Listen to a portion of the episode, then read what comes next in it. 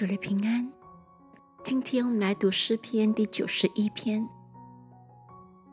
住在至高者隐秘处的，必住在全能者的荫下。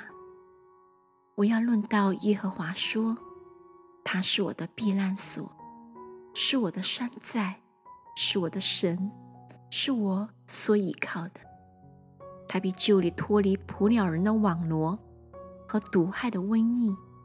他必用自己的翎毛遮蔽你，你要投靠在他的翅膀底下。他的诚实是大小的盾牌，你必不怕黑夜的惊骇，或是白日飞的箭，也不怕黑夜行的瘟疫，或是午间灭人的毒病。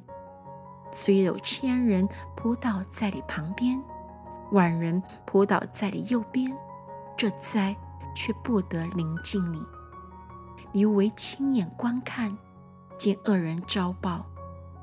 耶和华是我的避难所，你已将至高者当你的居所，祸患必不临到你，灾害也不挨近你的帐篷，因他要为你吩咐他的使者。在你行的一切道路上保护你，他们要用手托着你，免得你的脚碰在石头上。